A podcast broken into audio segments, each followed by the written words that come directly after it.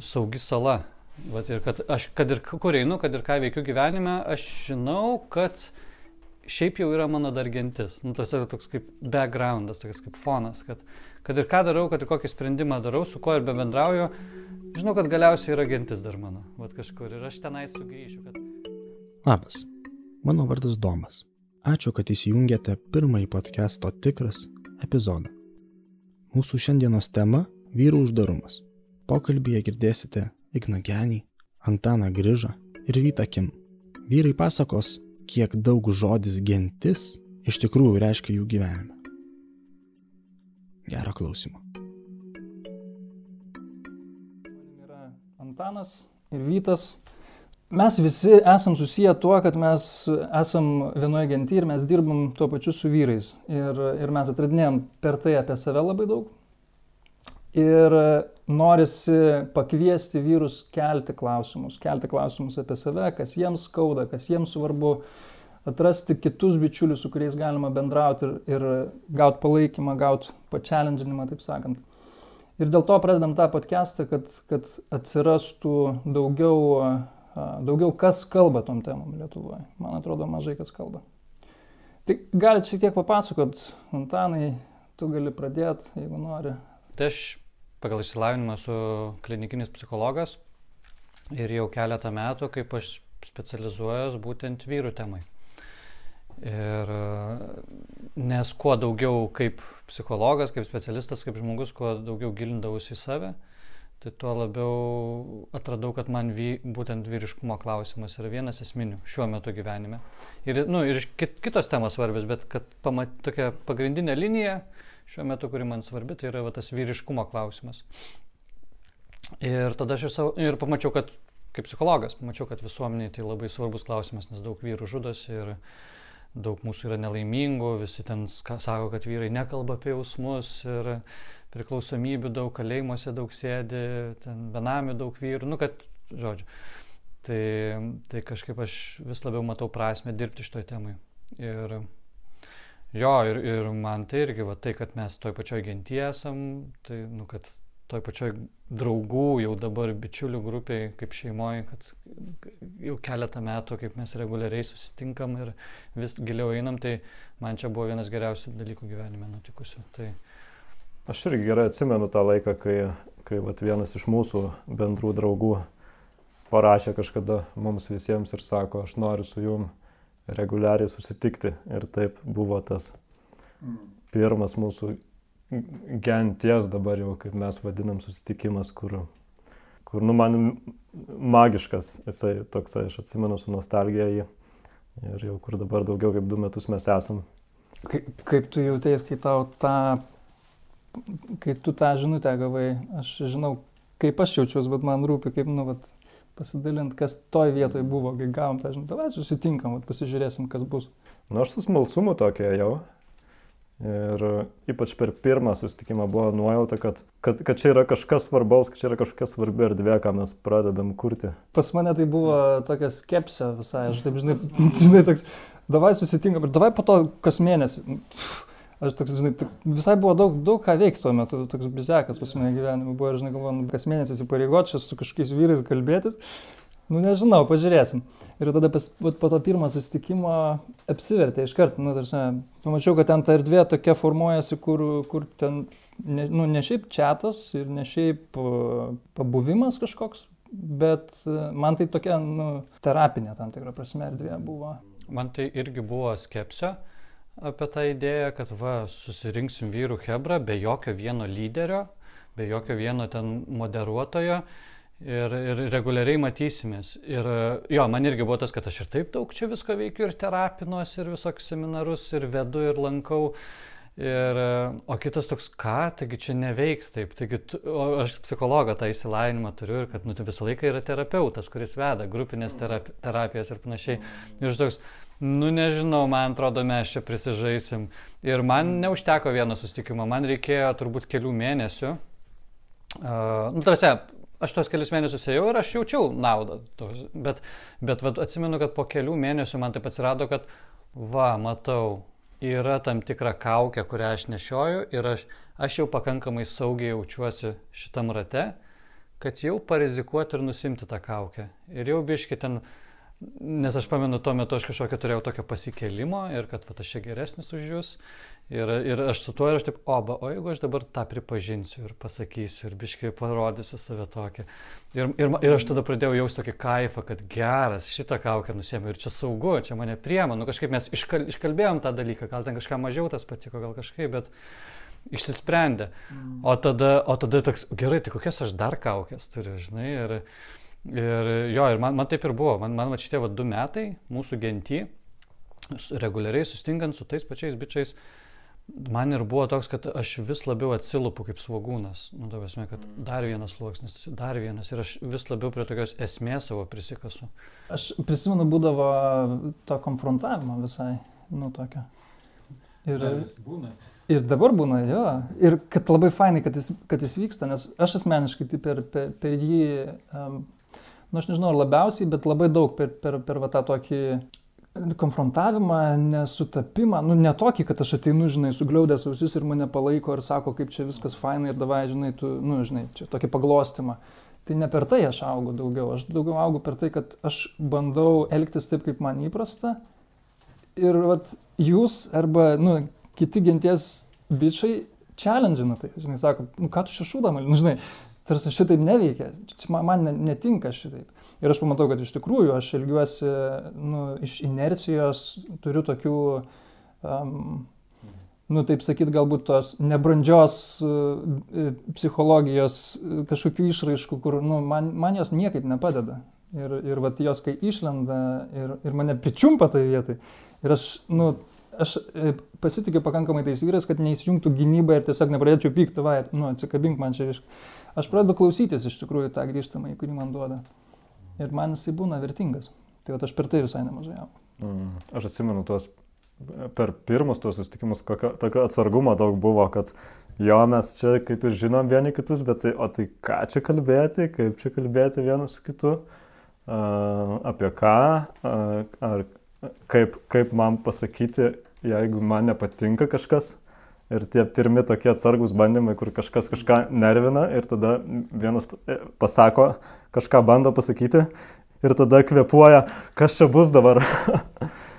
ir ir kaip, kaip, stipriai, kaip stipriai dabar jau po tų dviejų metų yra kitaip, kai, nu, atrodo, kad jau drąsu, drąsu konfrontuoti su kitu ir, ir, ir žinom, kad kitas, nu, kažkaip ne...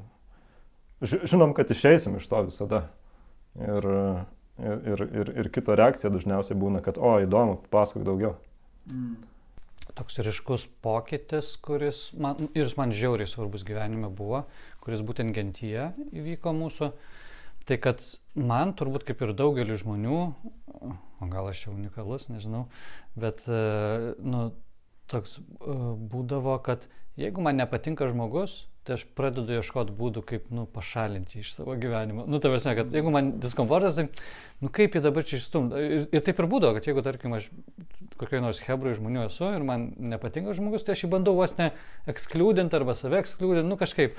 O gentis man to ir buvo unikali, kad mes kaip ir draugai. Ir, ir, taip ir, ir, ir mes susitarę toliau susitikinėti ten reguliariai. Ir pradeda mane užknist kažkuris iš jūsų, žinai. Ir man jau taip viduje, nu kaip čia dabar, kaip čia dabar kokią koaliciją kurti ir jį ekskliūdinti, ar ten dar kažkaip, nu taip, arba, nu, arba man čia gal reikia išeiti, bet, nu ne, nenoriu. Ir, ir, ir, ir galiausiai tai transformavosi tą, o kaip man priimti šitą žmogų, nu, kaip man rasti būdą mums būti. Mm. Žinai, vat ir kad, o kaip, kaip man būti dėkingam už tai, kad jis toks ir jis vat, man nepatogus. Kaip ačiū, nu, tipo, ačiū, kad nervinė, nes, tipo, nu, man, man tokia gyvybė tame buvo, kur anksčiau aš tarsi bandžiau vengti tokio kaip diskomforto, o dabar taip, o geras, reiškia, čia aš turiu daug ką išmokti. Jeigu tas žmogus mane erzina, aš labai galiu iš jo kažko išmokti. Jis, jis, jis man rodo mano pusės, kuriuo aš galbūt savai, savai nepriemu ar kažkaip. Ir, ir nu, yra visa ta, nu, iš psichologijos ta visą sampratą apie šešėlį, nu, kad mes pykstam ant, ant kitų, kurie demonstruoja tai, kas yra mūsų šešėlėje, o realiai mūsų tikslas yra nu, įsisamoninti tą šešėlį ir nutapti pilnesnė asmenybė. Tai, vat, nu, aš labai pajaučiau, nežinau, jūs pajutėte ką nors panašaus? pajutėt, kad aš jas nervinu? Tai tikrai.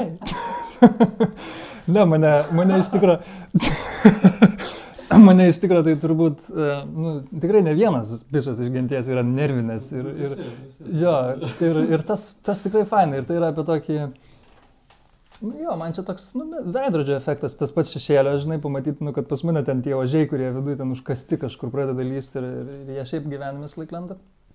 Tai čia, žinai, va, proga pa, pa, pažiūrėti, o tai kas ten yra ir, ir leisti jiems išsibėgėti. Man tai būdavo, kad e, man, man kartais būdavo pavydas kildavo, žiūrint, kai kitas dalinasi ten kažkokiais savo pasiekimais ir, ir kai bičias turi patirtį, kurią šiaip aš noriu turėti ir man ne visada pavyksta, pavyzdžiui.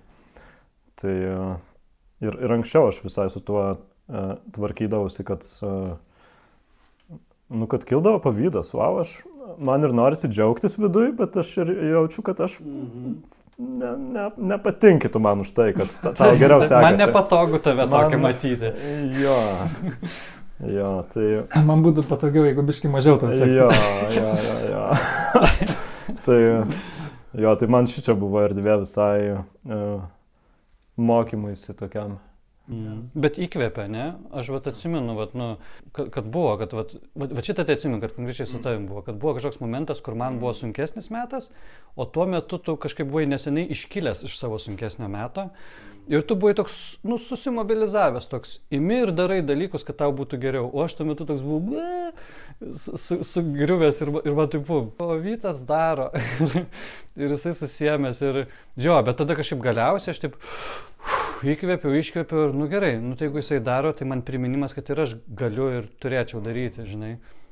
Man, kad ką tu prieš tai sakėjai apie, um, nu, apie tą susitikimą, kai, žinai, mes skirtingi ir, ir užknisa, bet kaip mes galim, nu, tame tęsti santykį arba tęsti buvimą kartu ir kur tas sąlyčio taškas, kur mes galim nu, kažkiek susitikti. Nu, kad vat, yra mano teritorija, aš ją suprantu, kad čia yra mano ir ok. Ir čia yra kažkieno kito, jos skiriasi. Aš turiu, leidžiu teisę tau būti tokiu, koks tu esi, bet aš esu toks, koks aš esu. Ir mes galim susitikti tame kažkokią formą. Tai tas man tokį duoda perspektyvą, kad nu, man nebūtinai reikia, kad būtų arba patogu, arba lengvas, sklandu. Aš, nu, man yra ok, kad, kad mes ir prasilenkiam kažkurio metu. Bet aš tą sąmoningai ir su tokia vidinė atsakomybė darau. Tai man, nu, va, ta kelionė irgi įdomi, ta pusė, kad kartais, kai išsiskiriam, tai, nu, nepult bandyti taisyti ir ten stengtis, kad kažkaip vėl tas santykis grįžtų į tą, žinai, tokį malonų, patva, nu, tokį įprastą. Mm. Ok, biškitos tension yra, bet man ok su tuo. Mm, nu, vat, aš kaip suprantu, nu, vat, kad iniciacija tai yra tapimas iš berniuko į vyrą. Deja, deja, bet taip jau yra šiais laikais, kad dažnai mes vaikštom būdami suaugę ir turėdami suaugusio statusą, bet viduje vis tiek būdami dar berniukai. Ir nebrandus, ir tokie neprisimantis atsakomybės už šitą gyvenimą, nepriimdami, kad gyvenime skauda ir kad reikia dylinti su to skausmu, o nebėgti nuo jo. Ir kad gal ir ne mūsų kaltė, bet mūsų atsakomybė daryti, kad būtų geriau. Tai, nu, vat, kažkaip man, vat, tai yra ta kryptis iniciacijos. Ir kad anksčiau jo, anksčiau įvairiuose visuomenėse buvo toks uh, kažkoks ritualas, aiškus, vat, ateina bendruomenė, paima berniukus, pats padaro ten ritualą, kažką, duoda kažkokį iššūkį ir jie jau konvertuojasi į suaugusius. Nu, ir ten yra visas psichologinis mechanizmas, kodėl taip įvykdavo, nes nu, ten tikrai per tuos kažkokius iššūkius tikrai pasikeisdavo ta sąmonė. Plus, kai dar yra nu, bendruomenė, senoliai, kurie užtvirtina dar tą ir nuduoda kažkokį palaiminimą. Uh, O dabar mes to neturim. Ir e, psichologijos literatūroje tai kalbam apie tai, kad dabar nu, šiais laikais nu, vyrai tarsi priversti, nu čia psichoterapeutai tai prašo, kad priversti psichoterapijoje save inicijuoti, nu, kad per psichoterapiją, per savianalizę mes galim save inicijuoti. Taip, va, va, į tą brandą nueiti ir prisimti atsakomybę ir atsisveikinti su tą vaikišku identitetu ir prisimti tokį suaugusio žmogaus, vyro identitetą Tai aš galvoju, kaip man yra, nu tai aš turbūt vis dar esu toj kelioniai. Tikrai jaučiu, kad per tuos du metus labai pasikeičiau į brandos pusę. Bet va, bet aš ką noriu pasakyti, kad man būtent vat, gentyje visai nu, vat, buvo ta proga vat, tą save tyrinėti ir pamatyti. Nes vat, būtent kai kiti vyrai kaip veidrodžiai, tai tada aš labiau matau, kur aš neprisėmu atsakomybės. Man tai iniciacija toks procesas, nu, žinai, nu, kad tai toks ne, nu, ne, nenukirstas, bet jisai tęsiasi. Ir netgi po ceremonijos aš įsivaizduoju integruoti tą visą į gyvenimą, tęsiasi. Aš pat irgi galvoju apie šitą. Uh, nu, kad tai procesas yra, kaip tu sakai, jeigu anksčiau aš taip labiau iniciaciją įsivaizduodavau kaip tokį, nu, tribal kažkokį dalyką, kur kaip, nu, kaip anksčiau, kaip sakai, būdavo, berniukus ten atskiria kažkokiam laikui ir jie grįžta tada į, į, į savo ten būrį gentį.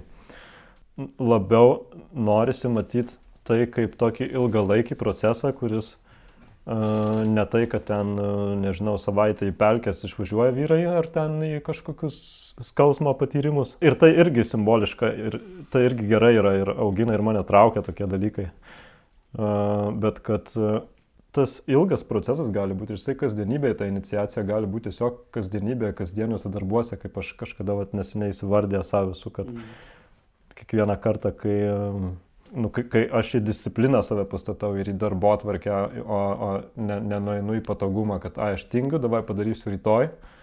Uh, arba ten, nežinau, man ilgesys kažkoks būna ir aš uh, pradedu kokius santykių ieškoti vietoj to, kad daryčiau kokius svarbius darbus savo.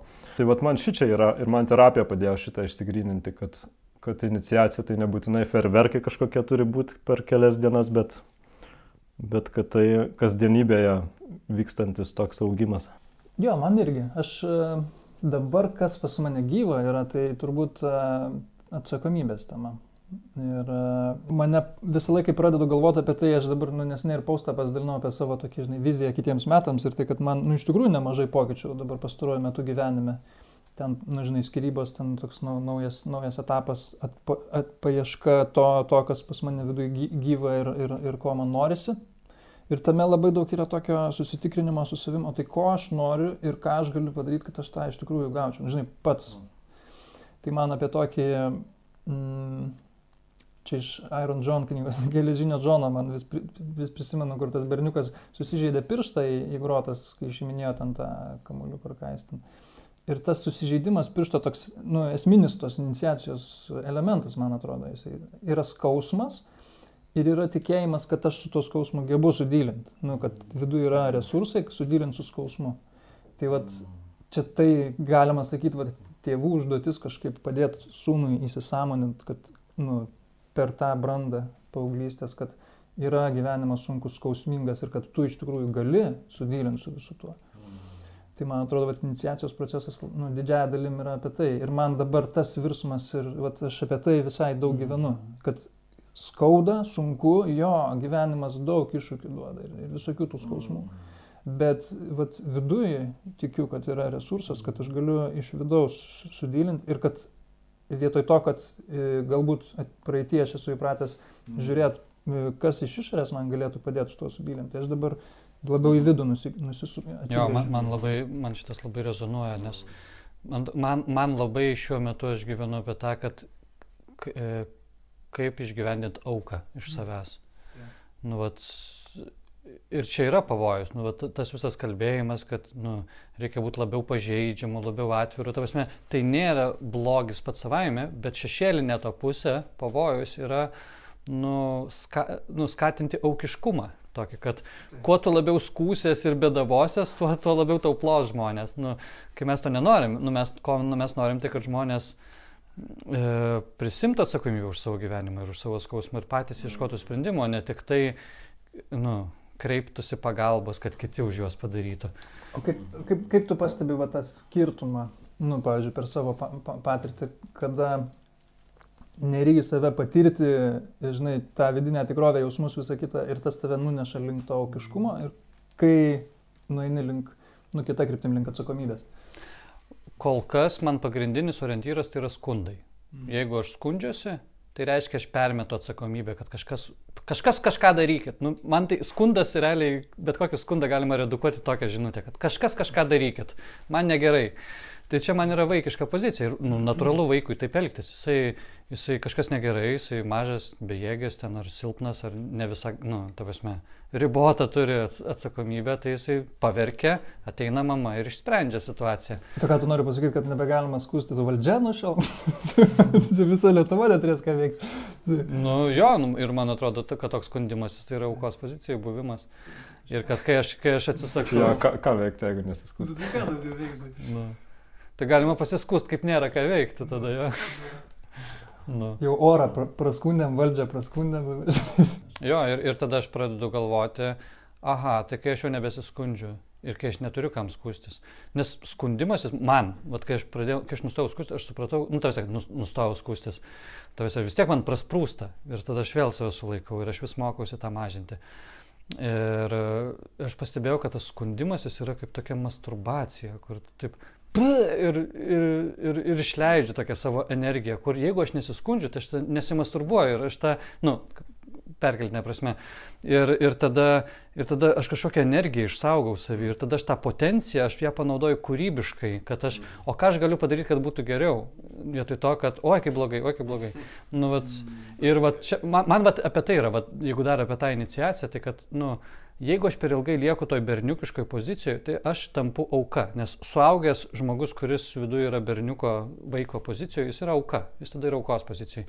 O priešingybė tam, va, tas inicijuotas vyras, tai jis yra kuriejas. Tai va, man, man čia yra va, priešingybė, nes auka jinai nekuria, jinai sėdi, jinai yra bėgiškumė ir jinai sako, viskas, aš nieko negaliu padaryti, aš nežinau, ką daryti. Nu, nes jo, kaip tu nu, sukursi, kai, jo, jo. kai yra ko skustis. Jo, jo, čia, čia nu, aš ir su klientais savo taip darau terapijoje, nu, kai, kai klientas įkrenta į savo tokią emocinę duobę ir sako, nežinau. Ir aš atkreipiu tada dėmesį, kad, aha, nu, va, tu dabar kažkodėl pasirinkai pasakyti nežinau, taškas, o ne ką aš dabar darysiu, ką man dabar daryti. Nu, va, kažkodėl tu pasirinkai ne klausimą savo užduoti, o teiginį su tašku pasakyti, kad aš nežinau. Ir tuo pačiu užkirsti kelią toliau kažkam įvykti. Wow, rezonuoja labai, ką sakot.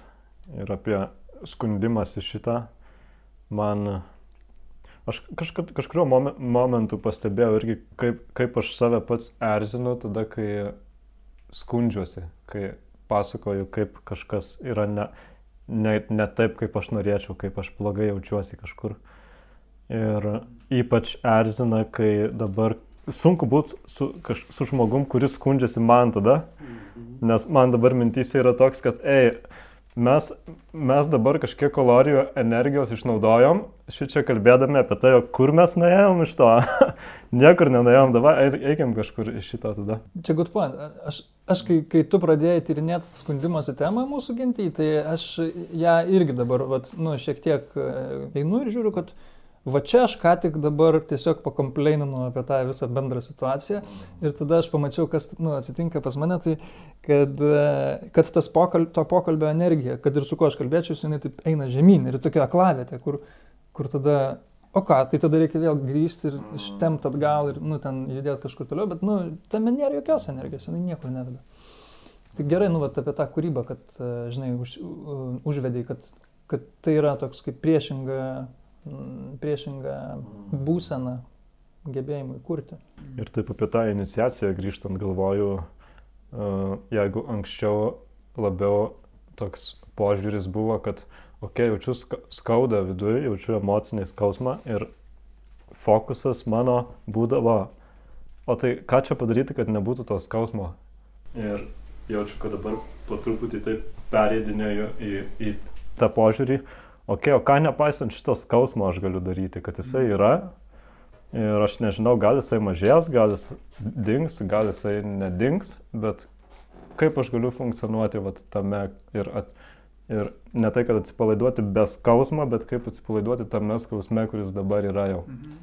Bet šiaip, čia, vat, jeigu grįžti prie mūsų genties ir prie to, kas vyksta gentyse, tai vat, man, man labai patinka dar šitas momentas, kad ten yra toks katalizatorius asmeniniam augimui, nes vat, kažkuris iš mūsų atsineša kažkokią mintį, kuo jis tuo metu gyvena, kas jį tuo metu veža. Ir kaip staigiai visi užsikrečia ir pasigauna, tada, nu gerai, gal ne per pirmą kartą, bet jeigu ten dar antrą kartą atėjęs toliau kalba apie tą patį dalyką trečią kartą, taip jau, nu gerai, aš irgi pasidomėsiu, nes, nes tu matai savo akim, kaip tas žmogus keičiasi, žinai. Tai va tas labai. Ir va dabar, kai mes tam, tam projekte mūsų gentys, kur mes nu, kitiem vyram padedam turėti savo gentis, Ir nu, projektas dar gana nesenai prasidėjo, nu, nu vat, pirmi metai 20 yra, tai ten E, ta vyriausia gentis dabar, nu kaip apie pusmetį kažkur gyvena, bet man labai įdomu, nu, aš nebejoju, kad ten tie patys dėsniai matysis ilgainiui, kaip, kaip ten bus po metų arba po dviejų, tai man atrodo mes dar labai gerai galėsim mokintis tarp genčių. Vat. Pas mus tai genti va toks procesas vyksta, pas jūs koks, nu pas mus va toks, ai geras, tai čia reiškia dėsnis jau kažkoks. Arba, arba galėsim mokintis, kad jie tai savo gentyvą čia taip daro, o tai gal ir mes taip padarom. tai va šitas. Aš labai atsimenu, kai E, buvo mūsų genties susitikimas ir man buvo labai sunkus metas ir aš kažkaip pasiprašiau, kad jūs visi mane žoskai stipriai iš visų pusių apkabintumėt ir tada galėjau išsižliumt. Ir e, tai, tai va, man patinka šitie momentai, kai, kai mes tiesiog sugalvojom naujus, nežinau, metodus on the spot, tokius, kad kažkaip, vat, nu, vat jaučiu, kad šį kartą aš noriu noriu, kad visi labai stipriai mane apkabintumėt. Ir, ir man žiauriai tas buvo gerai, tas aš ten taip galėjau puf, suglepti ir, ir, ir kažką ten giliai iškabinti. Ir... Mhm. Leisti savo pajausti genties dėka, va aš už tai esu dėkingas. Kad aš iš tikrųjų viduj turiu, nu, turiu, e, turiu kažko, kažkokių vietų, kurios, kuriuose skauda. Ir aš vat, nu, per terapiją iki jų ne, neprisikasdavau genty e, ta, ta erdvė, kai, nu, kai buvo, reiškia, subrendo iki tokio tam tikro saugumo, aš leidau savo kažkaip nugrimsti kitų vietų, kur man ten iš tikrųjų skauda. Ir ten, nu, ir ten su tėvo santykiu susijusiu, ir su nepilnavertiškumu. Ir, ir, ir vat, man atrodo, kad tai labai yra svarbus nu, etapas. Išjausti tą, kas, kas viduje tikra, tam, kad aš galėčiau po to prisimti atsakomybę už tai, kas, nu, kas, kas, kas aš kas pas mane dedasi, ko aš noriu. Neišjautęs aš to, nu, kažkaip prašok neišeitų. Jo, jo. Ir aš dabar galvoju, kad ta, tie pirmi mūsų, daug, daug pirmų susitikimų, tai visada būdavo, kad atsineša kai kurie bent jau jautrės tokias temas. Ir mes tom, nu, tokį gyjimo procesą darom tame buvime kartu.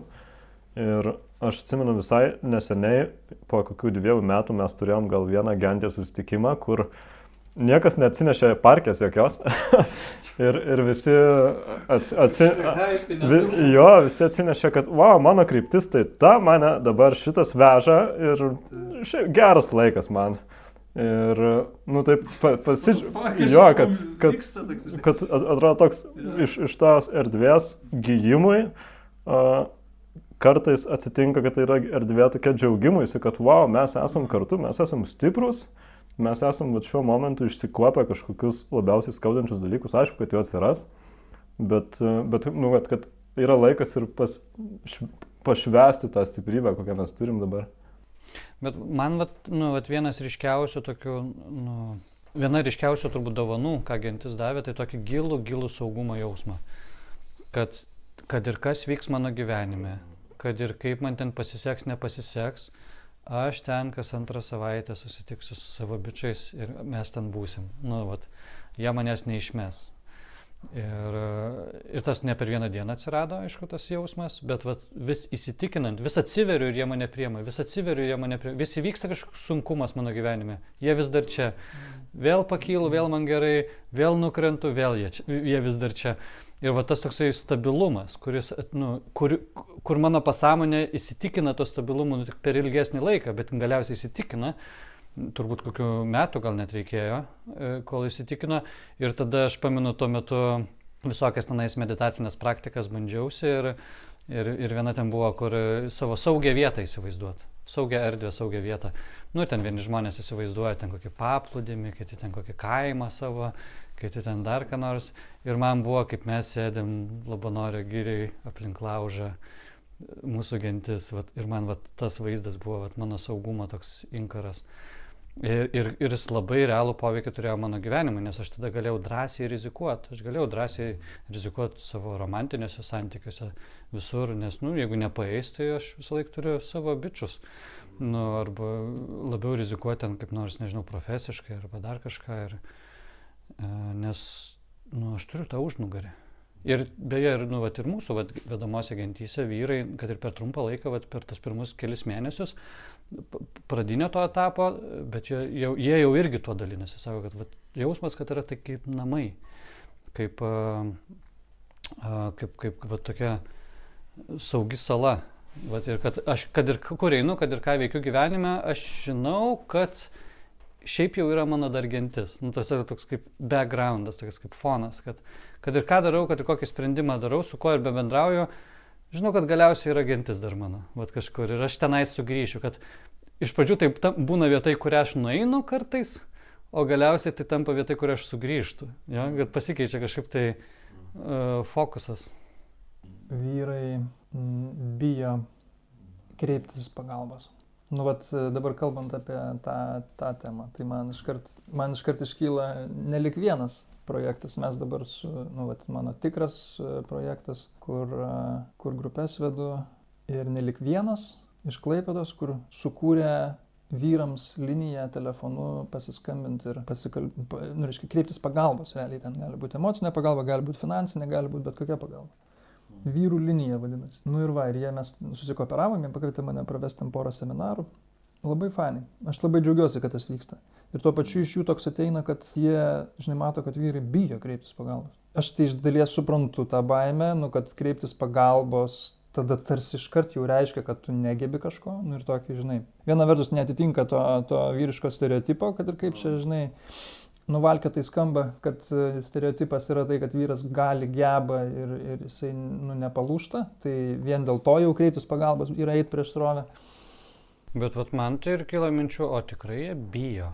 Ar, ar bijo tiksliausias čia žodis? Gal tai nėra baimė, gal tai yra nematymas prasmės? kad gal prasmingiau atrodo pačiam bandyti susitvarkyti. Nu, kad, kad tai nėra apie baimę, bet gal tai yra nu, apie siekiamybę, idealą. Nu, kad aš noriu būti tuo žmogum, kuris nu, pats irgi gali kažką. Žinai, ir aš noriu, aš, jo, tai va aš nežinau, ar tai būtinai baimė. Nu, čia kaip pasakyti ten kokiam žmogui, nežinau, lipki mėšlo krūvą. Nenoriu. Tai ką tu bijai? Na, nu, žinai, bet jeigu jam šitaip matosi, nu, tai aš nesakau, kad uh, linija vyrams yra šūdo krūva detatorė. Ne, bet čia nu, sunku palyginti, nes, nes, nes yra vyrai, kurie sako, man žiauriai sunku paprašyti pagalbos, net ir, nu, kai man iš tikrųjų reikia pagalbos. Man sunku ir aš lievai jaučiuosi. Nu, vat, ir tas klausimas buvo. Um, kai prašau pagalbos, jaučiuosi lievai. Nors reikia pagalbos ir labai, nu, ir, ir, ir labai prasminga būtų jos gauti. Tai, nu, man čia yra kažkoks kompleksas užsisukęs toksai viena vertus tai, nu, vat, mes vakar kalbėjom ir man patiko, kad tas vat, įvardinimas buvo toksai, kad kreiptis pagalbos yra vyriška ir yra, nu, vat, ta gebėti kreiptis pagalbos. Aš tai sakyčiau, kad nu, vyriška, jeigu taip atlikti prie, kas arčiau to tradicinio vyriškumo, tai vyriška yra spręsti problemas, ieškoti sprendimų. Aš gal netgi to vengiu vadinti, kad kreiptis pagalbos. Nes šitas jo, šitą aš savo darbę, aš dirbdamas savižudybių prevencijoje ir emocinės paramos tarnybose, tai aš matau, kad nu, tas žodis jis nėra seksi. Tokia formuluotė nėra seksi, kad, kad kreipkis pagalbos. Nu, tai, taip, tai tokia iš karto yra aukos pozicija ir silpnumo pozicija, bet jeigu jie, ieškok sprendimų ir, nu, ir, ir ieškom kartu sprendimų. Žinai, aš, aš pabūsiu šalia, aš, nu, aš tau pabūsiu veidrodis, aš tau, aš, aš, tau padė, aš tau padėsiu susigaudyti. Nu tai vad kažkaip kitaip, žinai, skamba iš karto. Nu, make sense. Man, man tai, kad, kad, kad vyro tas noras gebėtų už save pastovėti, nu jisai validus, jisai turi tam vietą, žinai. Ir čia nais nėra tos grupės, net ir psichoterapeutas, nėra, nu, tai nėra pagalba, tai nėra patarimai, pasakymas, kaip tu turėtum gyventi. Tai yra apie tai, kad, žinai, tu turi erdvę, kur tu mokaisi pažinti save ir labiau prisimti atsakomybę. Prisimti atsakomybę, sugrįžti, nu, suprasti, kas pas tave viduje tikra.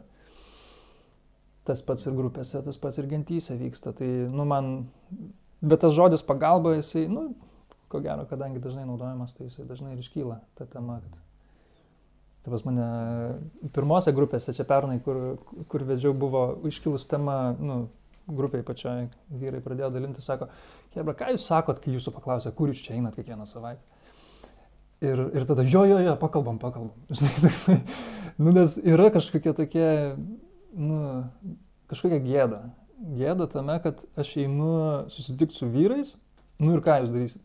Kalbėsimės. Apie ką kalbėsitės? Nu, apie jausmus. jo, ta prasme, kad tai žiauriai neįprasta ir kad, kad, kad vyrams kalbėti apie, apie vidinius išgyvenimus, o ne kažkokius pasiekimus, ten, žinai, visą kitą. Bet aš tai nepatiriu, kad nedrasiai, ta prasme, man tai ir buvo tas atradimas, kai mes pradėjome su tam tą tikrą projektą, mm. kad, ne, nu, ta prasme, aš prieš tai vedžiau seminarus tiesiog žmonėm, tai ateidavo 80-90 procentų moterų juos, o kai mes pradėjome daryti grinai vyrams, tai kažkaip, nu, jų, jų visai ateina, tik svarbu jiems suformuluoti taip, kad jiems tai būtų įkvėpimas o ne pralaimėjimas. Nes jeigu mes formuluojam ateik pagalbos gausi, nu, tai jie iškart mes norim, kad žmogus būtų pralaimėtojas. Jeigu mes sakom, išdrys pažiūrėti save, varom išdrysim pažiūrėti save ir pakalbėsim, kaip ką mes randam ten, žinai. Čia, čia herojaus kelionė, žinai. Ir taip ir yra, nu taip ir turėtų būti. Dabar, irgi, kai mes ruošiamės, tai aš gavau klausimą iš vieno followerio, vat, ar netrodo jums, kad šiais laikais vyrai skatinami būti silpnais? Nu, vat, kad kuo silpniau, tuo geriau, kuo labiau pažeidžiamas būk. Nu, kad, ir kad tai, nu, gal iš tikrųjų prieš plauką mes šiandien, nu, žinai, glostom ir kad kad tai nėra siekiamybė, nu arba kad tai ne, ne, netarnauja vyro interesui. Jo, vat mane kažkas net nesuprantu, kodėl pakvietė į feminizmo grupę Facebook'e neseniai ir aš ten prisijungiau ir paskaičiau, ką ten rašo ir, nu, ir įdomu pasidarė.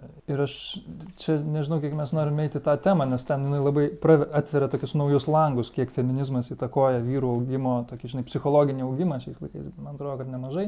Bet ta vieta, kur vat, būti patogiu, jinai nu, prasme, labai logiškas padarinys to, ką feminizmas jau kurį laiką bando į pasaulį atnešti. Nu, kad, kad, kad, vyrai, kad vyrai yra nu, ta stiprioji lytis, kuri užgožus e, silpnąją.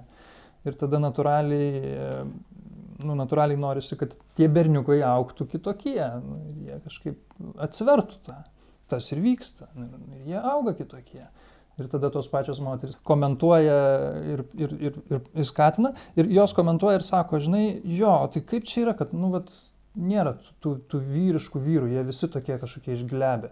Ar čia, ar čia iš vidaus ateina nuo auklėjimo, ar čia nuo, nuo visuo, visuomenės situacijos, žinai, daug tų kintamųjų. Kas pas jūs kyla šitoj temai?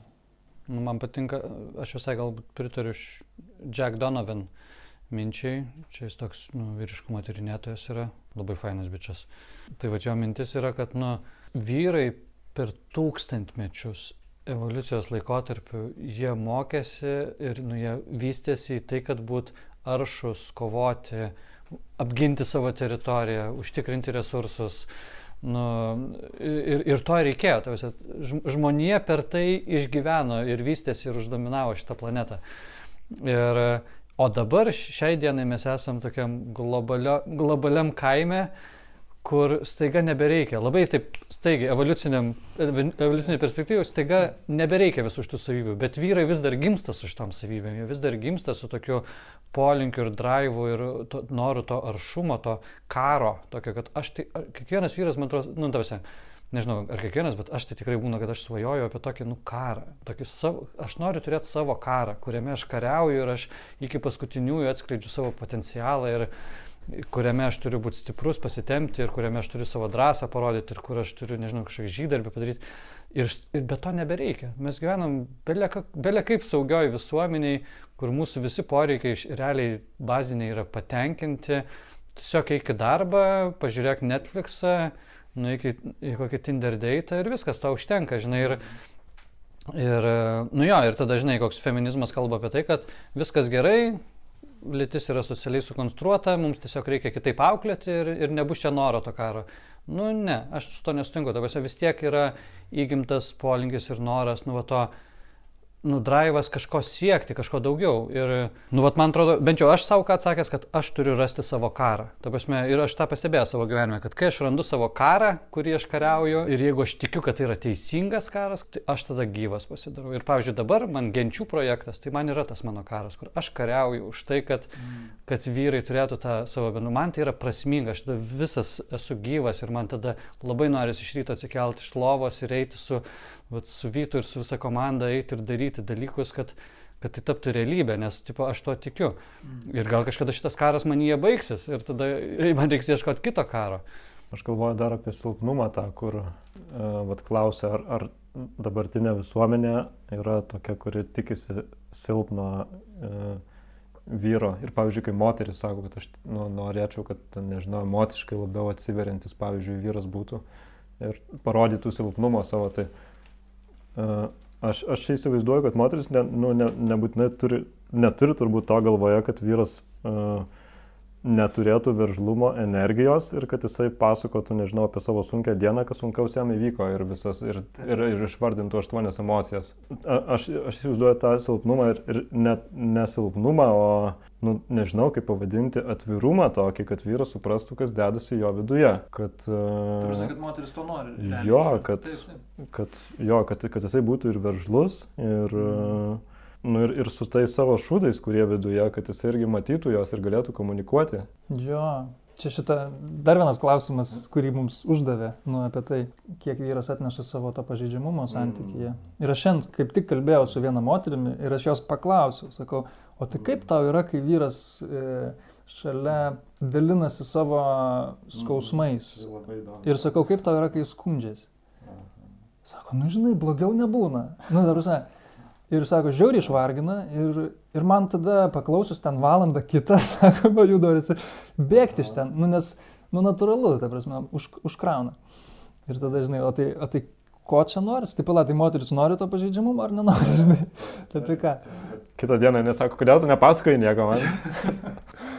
ir, ir, jo, bet gerai pasakė, nu, man atrodo, čia toks, kad atskirti tą tokį bejėgišką pažydžiamumą nuo, nuo, tokio, nuo tokio kryptingo, kur aš mhm. ateinu ir užme, užmesku gilesnį santykį per tą pažydžiamumą. Ir... Nu, man tai patinka kartais nepasakot. tai pasako, tu ką galvoji, Ne tavo reikalas. nu, ta, man tame irgi yra, nu... Bet tai įsivaizduok, jeigu tą pasakytum gyvendamas ten dešimt metų santykyje, tai būtų nu. kitaip, aš man atrodo. Nu, aš nežinau, nu, ten visokio būtų interakcijų, visko būtų, bet, bet, nu ir ką, nu ir kas būtų, jeigu aš tai pasakyčiau. Nu, aš nežinau, kas būtų, reiktų pažiūrėti. nu, reiktų pažiūrėti, reikės, reikės dešimties metų santokos patikrinti, bet apie ką aš noriu čia pasakyti, tai Nu, nebūtinai čia, jeigu moteris nori, kad vyras, nebūtinai reiškia, kad mes turim ir kad tai gerai. Nu, ta prasme, nu, tai, nu tai nori, nu gerai nori, aš irgi daug ko noriu iš tavęs, bet nebūtinai tu tą darai, žinai. Ir, ir kad gal kartais smagiau bus, jeigu aš ir savo pasilaikysiu dalykus. Nu, bet, nes man tai yra buvę nu, santykius tokių momentų, kur nu, dar anksčiau, kai aš ten labai jau tipo, visiškai toks nice guy buvau ir ten... Mm Tai ten ką tik paklausiau, oi, ir aš viską dalinuosi, ten jaunimo linijoje, žinai, ir psichologas, tai aš ten tas aštuonis jausmus visas išvardinu ir viską. Ir ilgainiui aš pastebėjau, kad, einu savo, aš tiesiog atsiskaitau, aš tiesiog už viską atsiskaitau ir taip, kam, aš nenoriu. Nu, taip, ai, ai, nežinok, ai, nežinok, kas pas mane vyksta, žinai, kad kodėl tu turi žinot, nu, neturi. Ir tas kuria tokį, ir tą intrigą, bet tokį nutrauką. Man, man atrodo, kad tu čia įvedai tą kitą temą, kur, nu, vat, kur kiek intimumas, tarp to intimumo santykėje, jeigu žiūrint ilgalaikį, ir tarp, tos, tarp to polariškumo, kur, kur susidaro ta žiežirba tokia traukos. Tai tenais toj kitoj pusėje intimumas tik trukdo. Verbalinis. Dar netgi pridėčiau. Nes vat, man tai, aš tai tą labai atrandu, kad, na, nu, ir čia tikrai tose yra geresnių ekspertų, kurie galėtų apie tai papasakot, bet nu, apie tai, kad tada prasideda komunikacija kitam lygmenį, neverbaliniam. Nu, kad, nes tas verbalinis pasidalinimas, kad man tai yra tas ir tas, nu, e, jisai turi savo naudą ir jis turi savo vietą. Tačiau nu, jis ir nuobodus gali būti ir kad yra, nu, yra gilesnis kažkoks patyrimas, kai mes neverbaliai komunikuojam apie dalykus. Aš galvoju dar apie tai, kad kai moteris klausia, nu, vat, papasakok, kaip tu čia kažkaip, kaip jautiesi. Kad, nu, mano teorija, kad visai dažnai ta giluminė žinutė, tai jinai kita yra, kad jinai net, net to klausia, iš tiesų jinai klausia, ei, ar, ar tu pasitikė savim, ar aš galiu tavim pasitikėti, ar, ar aš noriu ryšio su tavim. Ir, ir tada yra kažkokie būdai, kaip atliepti šitą, kaip tą parodyti, kad, e, aš esu patenkintas, aš, na, nu, nežinau, gal aš dylinu savo kažkokiais dalykais. bet aš jaučiuosi valdantį situaciją ir aš irgi noriu ryšio su tavim ir dabar turėkim jį dabar. Ir, ir aš nežinau, ar to, tam ryšio kūrimui geriausias būdas yra ir tiesiogiai atsakyti jos klausimą, kad, nu, vat, man šudina diena buvo, aš neatsimenu, kada taip lieva jaučiausi. Čia, žinai, man, nu, tokie, tokie du, du, du, du poliai, man vienas tokia, žinai, ilgalai, ilgalaikio santykio, nu, prasme ir kaip, nu, apie, apie saugumą, kurio, kurio realiai moteris ieško tame. Ir mes, nu, irgi vakar visai tyrinėjom tą, kad, kad norisi saugumo, kai atsiranda saugumas, tada, tada nu, įvyksta ir tas ryšys gilesniam lygmenį, ir atsiverimas, ir tas santykis, ir tas intimumas, ir seksualumas į kitą lygmenį patenka. Kol to nėra, tada jisai lieka tam tikram tokiam seklesniam. Tai, nu, man ta idėja irgi patinka. Bet, bet ir, nu, ir suprantu ir tą kitą, tokią, žinai, intrigos, poliriškumo ir tokią, žinai, ne, neatsiverimo iš karto visų, žinai, sukurtų. Jo, ir čia yra paradoksas, nu, ir, čia, ir tai labai kontroversiška tema, ir, nu, ir nėra lengva tema, bet čia yra, kad ne tik saugumas kuria gerą santykį, bet būtent kartais nesaugumas ir intriga ir, mm. ir pavojus. Ir, Reikia balansų šitų dalykų. Kaip iš tos psichologijos vadovėlio, kur, kur buvo tyrimas, kur ant beždžionių tilto tyrė e, moteris, kiek jos pajunta trauką vyrui, kuris praeina. Nu, gražus vyras praeina ir jinai, reiškia, tyrė ten gal, nežinau, 50 atvejų. Ir kad ant tilto, kuris dreba, kur yra ir taip to adrenalino nemažai, padvigubėja ar patrigubėja tas, toks, žinai, nutraukos tas elementas, kad patrauklesnis pasirodo tas vyras negu kažkur ant žemės susitikus. Tai, tai nu, ten yra, žinai, ta tokia, kad nesaugumas ir nežinojimas ir nuotykio tokia, nu, tokia vibracija, nežinau, arba aplinka sukuria tą trauką irgi. Dabar, kai jau kalbam apie santykius su moterim, tai vat, man nori susijęti su ta iniciacijos tema. Kad vat, dar vienas dalykas, kur aš jaučiu, kur aš save inicijuoju, tai vat, aš kėlinu, tiesiog žudau negailestingai savytą berniuką, kuris vis dar ilgisi nori mamos meilės ir jos mm. ieško moterise. Ir tiesiog, kad viskas, viskas seniai, nebebus šito. Tiesiog gyvenk tame pasaulyje, kuris lieka be to. Nu, va, toks. Ir jisai šaltesnis tas pasaulis ir gyvenimas, jis e, nėra tas meilės kokonas, apie kurį dažnai vyrai svajoja, man atrodo, kad, o, kažkada susirasiu jau tą savo moterį, E, nu, darysiu, darysiu dalykus, ten nežinau, kalsiu babkas, kad čelinsiu, susirasiu tą moterį ir galiausiai galėsiu suglepti ir būti tokia meilės kokonė. Ir, mm. Ir kad ne, taip neveikia, tavęs jin tiesiog tave paliks tokia, nes jin tau net, tikrai neduos tiesiog besąlygiškos meilės, tu, tu gali belė koks čia būti, nu taip nebus. Arba jeigu jinai turės savo dalykų, e, vidinių jo, jo. kompleksų, tai tada gal duos, bet tada tas santykis bus toks nu, perkreiptas, kad... Ten, taip, taip. Ir, ir kad galiausiai tai tu turi gyventi dėl savęs. Ir vat, nu, aš, aš, vat, aš jaučiu, kad aš per tai labai transformuojas, kur, kur aš turiu tiesiog griežtai, žiauriai prioritizuoti save, o ne moterį su viltim, kad jinai man duos tą besąlygišką meilę, kur, nu, nebus, tiesiog to nebus. Tavose, ir tiek yra to Hollywoodo, žinai, many, dar vis pri, pri, nu, pribrainwashinta, kur dabar turiu iš naujo, žinai, viską atsifiltruoti, kad vis dar kartais prasikala, kad, bet, bet gal jo ir taip, ne, viskas, kill kaip čia lietuviškai išversta žodį one-nightis, kur, reiškia, nu, tas sindromas, kai yra vienintelis. Man, man skirtas vienintelis kažkur pasaulyje egzistuoja, arba vienintelė, nu žinai. Bet man vis tiek, nu, atsakau, man dabar visai fokusas ta tema, kad šitam pasaulyje aš negausiu besąlygiškos meilės. Mm. Nu, kad aš nebent save galiu besąlygiškai mylėti. Nu, tai, tai yra, kad, kad ir kaip man seksis gerai ar šudinai, aš ir toliau stosiuos ant ko ir toliau stengsiuos daryti, žinai, dalykus. Mm. Tai man va tai gal yra arčiausiai besąlygiškos meilės, kiek gali būti, bet kad iš principo tai aš tikrai negausiu ir kad mane mylės sąlygiškai, bet kokia pana irgi, žinai, va ir aš priverstas visą laiką stengtis, aš priverstas visą laiką dėti pastangas ir bandyti daryti, kad būtų geriau kad tai niekada nesibaigs. Tai, man tai net, man, aš net neakcentuočiau santykio, aš sakyčiau, kad tik tai yra sveikas uh, buvimo būdas nu, pasaulyje, nu, kad aš visą laiką turėsiu savim rūpintis. Man tai dėl besąlyginės meilės, aš galvoju, kad vat, vyrų grupėse, kurias mes turim, kad ten kažką panašaus galima išgyventi į besąlyginę meilę. Kaip yra šitų Alanon, anoniminių alkoholikų grupės.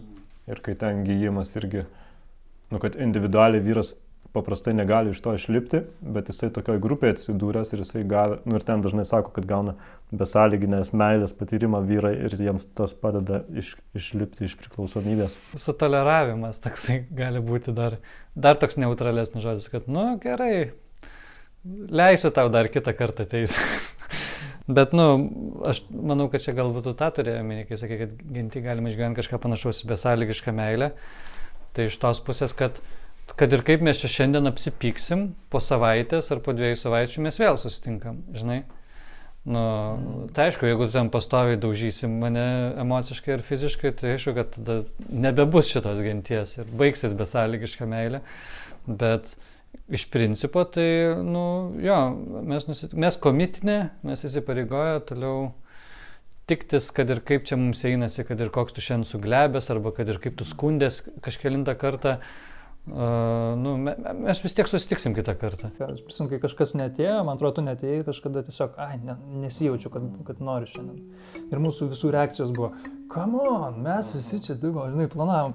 Ir, ir, ir iš seniai, ir, ir, ruoš, nu, ir šitam ruošiamės, laukiam, ir, ir turėjom kalendorių, ir čia vienas netėjo. Nu, ir po to iškilo va, ta, ta reakcija ir labai fainai tada taip kažkaip nugulė, kad, kad tai yra apie tai, kad aš ateidamas, nu, vien būdamas, jau, jau dalinuosi, duodu kitiems ir, ir vien klausydamas, ir vien savo buvimu. Tai tas, nu, toks indėlis iš visų pusių.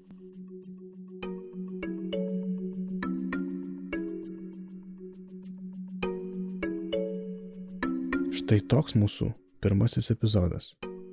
Mane nuoširdžiai nustebino, kiek daug gali duoti vyrų tarpusavio kalbėjimas, jausmų išsakymas, dalinimasis tuo, kas viduje gyva, pažeidžiamumu, autentišku būdu eiti per gyvenimą, savo baimėm ir nerimu, o galbūt drąsa ir pergalėm. Ačiū, kad klausėte ir iki kitų kartų.